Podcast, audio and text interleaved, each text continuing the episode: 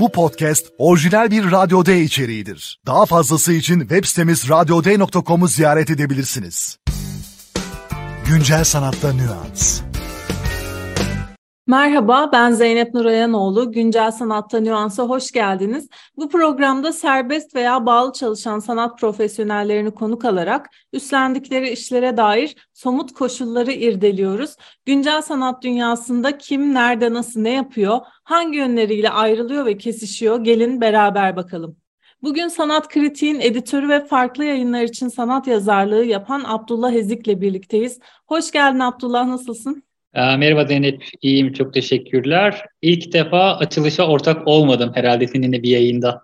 Evet, birçok birlikte iş üretiyoruz ama bu onlardan biri değil. Bu sefer ben seni konuk alıyorum. Tekrar hoş geldin. Hemen Sanat Kritik'le başlayalım. Sanat Kritik ne iş yapar? Sanat Kritik iki buçuk yıllık bir maceraya sahip ve bir güne kadar aslında başta edebiyat ve çağdaş sanat olmak üzere her gün bir yeni dijital içerik üretiyoruz. Bizim diğer yayınlardan temel farkımız aslında sadece yazı ve söyleşilere yer vermemiz, haber yapmamamız veya bu tür metinlerden uzak durmamız. Orijinal içerik üretmek bizim için şu ana kadarki en önemli kriter oldu. Burada da genel tavrımız aslında tanıtım yazılarından ziyade daha eleştiriye dönük, yer yer akademik yönü de olan, yer yer güncel okura da seslenen metinleri aslında okurla buluşturmak. Buna paralel olarak son gelişmeyi de aktarabiliriz belki. Aynı zamanda biz bir yayın evi de kuruyoruz. Seval Şahin ve Tevfika İkiz'in aslında yürüttüğü bu projede başta psikanaliz, edebiyat, on dokuzuncu yüzyıl olmak üzere farklı disiplinlerde, farklı konularda e, metinler, e, kimisi telif, kimisi çeviri olarak e, aslında bu platform üzerinden okurlarla buluşacak. Dolayısıyla hem dij- e, dijital anlamda hem de matbu anlamda bir yayıncılık yürüttüğümüzü genel olarak söylememiz mümkün.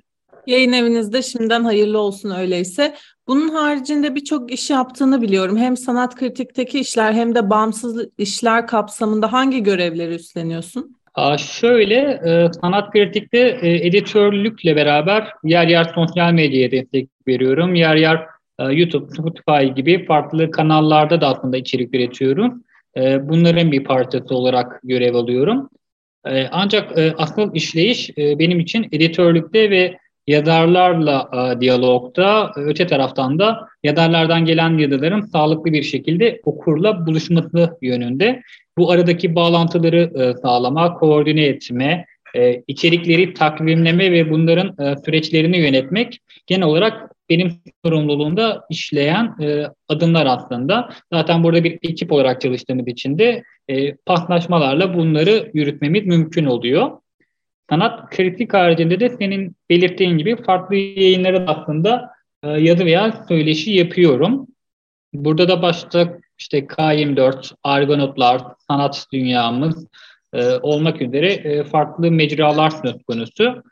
Onlar için daha çok güncel sergiler veya güncel kitaplarla alakalı yazı ve söyleşiler yapıyorum. Bu şekilde dışarıdan bir yazar olarak aslında katkı sunmaya çalışıyorum bu platformlara, bu yayınlara dair. Bu işler ve üstlendiğin kimlik yaşamının ne kadarını kaplıyor? Bu benim konuklarımda en merak ettiğim sorulardan biri. Şöyle formüle ediyorum. Ne kadarın Abdullah Ezik, ne kadarın bir arkadaş, bir evlat veya sevgili olan, yani tırnak içinde sivil olan Abdullah? Ya aslında bu benim cevaplaması bir yandan çok kolay, bir yandan da farklı zorlukları olan bir soru. Çünkü senin de aslında bildiğin gibi İşim benim hayatımın yüzde doksan beşini falan katlıyordur. Ee, birçok arkadaşım, bayağı gündelik hayatta görüştüğüm birçok kişi aynı zamanda benim iş arkadaşım. İşte senle bunu yapıyoruz, işte Kültegin'le yapıyoruz, Begüm'le yapıyoruz. Burada aslında birçok arkadaşımla beraber çalışmak da söz konusu. Dolayısıyla kendi kişisel yaşantımla iş yaşantımın birçok noktada kesiştiğini söylemem mümkün. Bu bana birçok avantaj getiriyor bu anlamda. Çünkü ben her şeyden önce bu sayede aslında işlere iş gözüyle bakamıyorum artık. Çünkü onlar benim zaten gündelik hayatımın bir parçası. Bir seninle de bir başkasıyla oturduğumda aynı konulardan konuşuyorum ve bu konular üzerinde zaten içerik üretiyoruz. Dolayısıyla kişisel hayatımla iş hayatım sürekli birbirlerini besliyor. Bu benim çok hoşuma giden bir şey. Öte taraftan da aslında işlere iş olarak yaklaşmamamı sağlayan en önemli faktör. Ee, belki bunu birazdan da konuşuruz. Bu sayede de aslında ben e, iş yaparken pek yorulmuyorum veya hep e, daha enerjik tarafımla insanlar karşılaşabiliyorlar. Çünkü yaptığım işi severek yapıyorum ve bunu gerçekten isteyerek yapıyorum. Bu herhalde üniversite yıllarından beri benim seçtiğim yol üzerine gelişti ve bu yol ben nasıl şekillendirdiysem, ben nasıl biçimlendirdiysem, ben nasıl istediysem aşağı yukarı o şekilde gelişti. Burada biraz şans faktörü tabii ki e, ortaya çıktı. Biraz tabii ki yakın çevremdeki insanlarla kurduğum diyaloglar, onlarla işbirliklerim, onlarla beraber yaptığım şeyler devreye girdi. Dolayısıyla e, böyle bir ortamda da iş hayatımla e, kendi kişisel hayatımın yüzde doksan beş oranında belki kesiştiğini söylememiz mümkün. O yüzden şey diyebiliyorum genellikle. İşte ben Abdullah Ezik karşınızdayım. Güzelmiş. Sanat profesyonelleri çoğunlukla işkolik. Bunu görmüş, tespit etmiş olduk. Dinleyicilerimiz de buradan bize şahit olmuş oldu. Fakat sektörümüz güzel bir sektör olduğu için belki başka sektörlerde olan istismar boyutu bizde pek hissedilmiyor. Bir de serbest çalışanlar olarak kendi kendimizi belki zaman zaman istismar ediyoruzdur. Umarım etmiyoruzdur ama işlerinin en emek yoğun tarafını soracağım Abdullah. En çok neyle uğraşıyorsun? En çok neye kafa yoruyorsun? Ya bu işin zaten bir boyutu aslında az önce de bahsettiğimiz gibi yazmak, çizmek üzerine kurulu. Ben bunu çok aslında emek boyutuna koymak istemiyorum. Çünkü benim zaten severek yaptığım bir şey. Dolayısıyla severek yaptığım bir şey üzerinden de bir emek vurgusu yapmak istemiyorum. Çünkü bu benim işim olmasa da ben bunu yapacağımı biliyorum.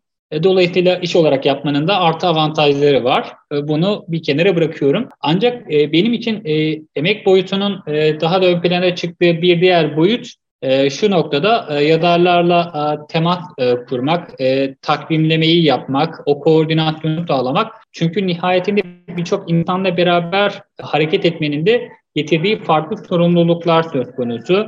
E, her şeyin düzenli bir şekilde okurla buluşturulması, e, okurla en sağlıklı şekilde buluşturulması, e, söz yirmi bir yazı veya söyleşi için en uygun görsellerin bulunması, hazırlanması, telif işlerinin halledilmesi, yazarlara belki kimi yerde ödemelerin sağlıklı bir şekilde yapılması veya bunların kontrol altında tutulması veya biz burada bildiğin gibi Avrupa Pasajı'ndaki mekanımızda aslında söyleşiler, sempozyumlar da yapıyoruz. E, aynı şekilde bunların organize edilmesi, hazırlanması e, oldukça emek ve planlama gerektiren unsurlar ve bu aslında biraz daha işin fiziksel yönü olarak da tanımlanabilir. Dolayısıyla ben aslında emeğe dair asıl vurgunu kendi adıma buraya yapmayı tercih ediyorum. Ee, belki bir parça da aslında bu tüm yazılar için, e, söyleşiler için okuma yapmak e, en önemli unsur. E, çünkü ben zaten halihazırda edebiyat doktorası yapıyorum ve bunun e, edebiyat üzerine dersler veriyorum. Buna paralel bir şekilde de zaten işim gereği birçok yazarla, e, editörle, e, yayıncıyla bir arada bulunup e, içerikler üretiyorum, kitaplar hazırlıyorum. Dolayısıyla bir noktada aslında okumanın da emeğe varan, çünkü nihayetinde zaman isteyen bir unsur olarak bundan bahsetmek mümkün ve e, göz yoran, insanı kimi zaman yoran da bir unsur. Dolayısıyla bir parçada e, işin emek boyutunu da buraya vurgu yapabilirim. Ama onun haricinde dediğim gibi okumak da, yazmak da e, benim emekten çok severek yaptığım şeyler olduğu için böyle bir kendi adıma aslında ne diyelim ifade kullanabilirim. Peki kafa yormak dedik. Tam üstüne kafa dinleme meselesini sorayım. Çünkü bu iş biraz jonglörlük de gibi, birçok top çeviriyor insan aynı anda ve sen çeviklik meselesine değinmiş oldun. Fiziksel çeviklik, zihinsel çeviklik istiyor. O çevikliği sağlamak için de belirli koşullar lazım. Biraz rahat edebiliyor olmak lazım ki tekrar odaklanabilelim. Nasıl kafa dinlediğini merak ediyorum Abdullah. Senin için boş zaman nedir? Ya benim hayatımda çok fazla boş zaman veya boşluk olduğunu söylemem mümkün olmuyor. E, bu yer yerde zaten e, aslında özel hayatımda kendisini gösterebiliyor. E, şöyle ki e, az önce de bahsettiğim gibi aslında bir yandan dijital mecralarda yazıyorum, editörlük yapıyorum. Diğer taraftan yayın evleri için aslında editörlük yapıyorum. Öbür taraftan da matbu dergi çıkarıyorum ve bunlar aslında yayıncılığın üç ana kolu ve ben aşağı yukarı her birinde farklı şekillerde rol alıyorum. Bir şeyler yapmaya çalışıyorum. E, Dolayısıyla aslında e, iş yükünün de görece daha fazla olduğunu söylememiz mümkün bu noktada. E, kafa dinlemek için e, benim yaptığım en önemli şey aslında bir işten başka bir işe geçmek oluyor. E, bir kitabı okuyorsam ve ondan yorulduysam veya hani e, ona devam edecek enerjiyi bulamıyorsam buradan benim çıkış yolum bir başka kitabı okumak oluyor. Bir sergi bana çok ağır geliyorsa onun yerine başka bir e, sergiyi ziyaret etmek çoğu zaman benim kafamı da dinlendiren bir şey. E, bana başka şeyler de düşündürten, e, onların üzerinden beni rahatlatan da bir unsur. Bu yine bir noktada aslında kendi kişisel hayatımda, iş hayatımın iç içe geçmesiyle de alakalı.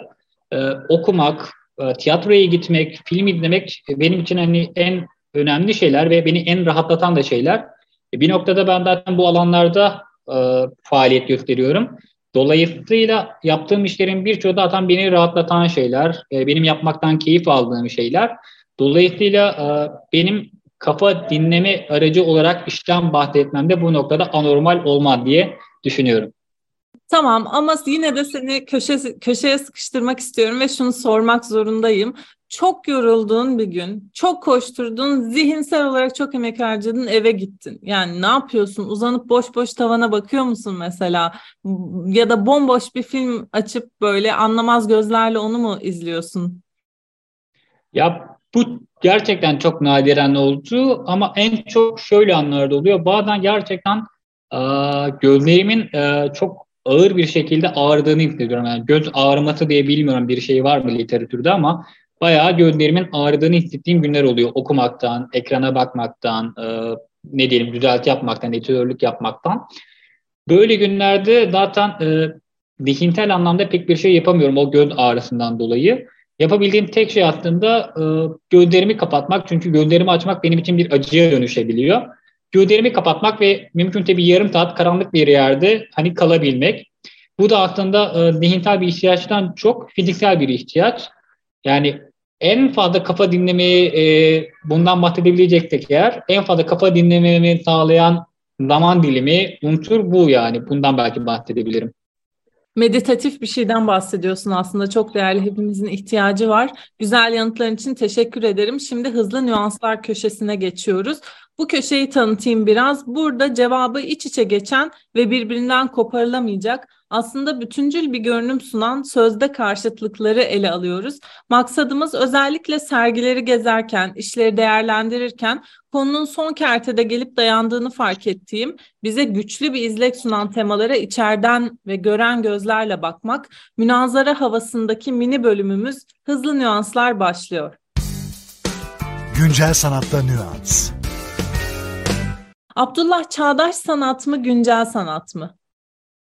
Benim için e, çağdaş sanat, çünkü ben güncel ifadesindeki gün ifadesini çok genel geçer buluyorum. Çok güne öncü buluyorum ve e, hızlı demode olan, hızlı ondan vazgeçilebilecek bir unsurmuş gibi bende bu kelime çağrışım yapıyor. Çağdaş kelimesindeki o çağ ifadesini de kıymetli buluyorum. Çünkü bu bir bağlam da kuruyor, bir tarihsellik de kuruyor. Çünkü çağ çok daha geniş bir zaman içerisine alan bir şey. Öte taraftan o çağdaş ifadesindeki daş eki de zaten onu güncel kılan unsur. Ben o yüzden çağdaş sanat demeyi kendi adıma tercih ediyorum. Kurumsal mı, kolektif mi? Bu noktada aslında kurumsal olan hemen her şeyin aynı zamanda kolektif olduğunu düşünüyorum. Dolayısıyla e, burada bir e, kaçış çok mümkünmüş gibi gelmiyor bana. E, Ama kolektiften her zaman yanayım. Çünkü kolektif hareket etmek, kolektif çalışmak seninle de birçok projede olduğu gibi hem iş yükünü hafifleten hem de işin bence eğlence boyutunu da hani yaptığımız işten nihayetinde keyif almamız bizim için de o devamlılığı sağlamak, o motivasyonu sağlamak açısından da önemli. Bana daha anlamlı geliyor. Belirsiz mi, tanımlı mı? Bu da aslında yani birçok projede benim de karşılaştığım noktalardan birisi. Kimi daha yazara, sanatçıya, karşındaki kişiye alan bırakan e, bir metodu tercih ediyor. E, bir konseptten bahsedip gerisini aslında ilgili kişinin kendi özel ilgi alanlarına yönelik e, biçimlendirmesi talebiyle hareket ediyor. Bir diğeri ise ana e, çizgileri, ana sınırları, hudutları belli bir şekilde gelişiyor. Ben e, aslında her ikisine de rahat etmekle beraber nihayetinde bir proje yürütücüsü, bir küratör, doğrudan yönetecek, müdahale edecek biri varsa İşletmenin her zaman e, daha pozitif ve daha öngörülebilir sonuçlar çıkardığını, bunun da kolektif başarı veya kolektif işle nihayetinde daha anlamlı olabileceğini düşünüyorum. Çünkü öbür türlü e, kesişimler, üst üste binmeler, tekrarlar daha e, fazla olabiliyor. Bundan kaçınmanın bir yönü, e, bir yöntem olarak da tanımlı işler bana e, yer yer daha anlamlı, daha kıymetli gelebiliyor. Kapsayıcı mı, kesişimsel mi? Sanırım kesişimseli burada da tercih ederim. Aslında bir önceki söylediğim şeyin de devamı olarak buna yaklaşmak mümkün. Çünkü birçok farklı disiplinin, birçok farklı konunun, birçok farklı alanın kesişiminde yer alan şey üzerinden çalışmak bence kişiyi de rahatlatan, ona da alan açan bir şey. Ben bunu çok daha kıymetli buluyorum ve kendi adıma da bu tür dar alanda patlaşmalardan daha keyif alıyorum. Bu bana daha anlamlı, daha eğlenceli ve daha yapılabilir, daha devam edilebilir geliyor. Son olarak Abdullah, öncülük mü, inisiyatif mi? Aa, sanırım inisiyatif almayı ben seviyorum. Kendi adıma da seviyorum. Ee, beraber çalıştığım, işler yürüttüğüm kişilerden de inisiyatif alınmasını bekleyebiliyorum. Hani her noktada bir onay makamına başvurmak bana çok anlamlı gelmiyor. Kişiler bence inisiyatif almalı. Ee, çünkü bu nihayetinde işleri zengin kılan ve İşleri belki farklı boyutlara doğru evrimselleştirebilen, geliştirebilen bir unsur olarak görüyorum. Ve nihayetinde de ben genellikle en azından iş yaptığım kişileri kendim tercih ediyorum veya başka kişiler tarafından tercih edilmiş oluyorum. Dolayısıyla zaten burada bir tercih söz konusuysa tercih ettiğin kişiye bir inisiyatif tanımak da gerektiğini düşünüyorum. Bence bu anlamda inisiyatif almak, tabii ki yer yer bu sürekli bir inisiyatif değil, her zaman daha verimli olan bir unsur olarak benim dikkatimi çekiyor. Ben bunu tercih ediyorum, seviyorum. Yanıtların ve katılımın için çok teşekkürler Abdullah. İyi ki geldin. İyi ki çağırdın. Çok teşekkürler. Bugün Sanat Kritik'in editörü ve yazar Abdullah Ezik'le birlikteydik. Güncel Sanatta Nüans'ın sonuna geldik. Bir sonraki bölümde görüşmek üzere. Hoşça kalın. Güncel Sanatta Nüans.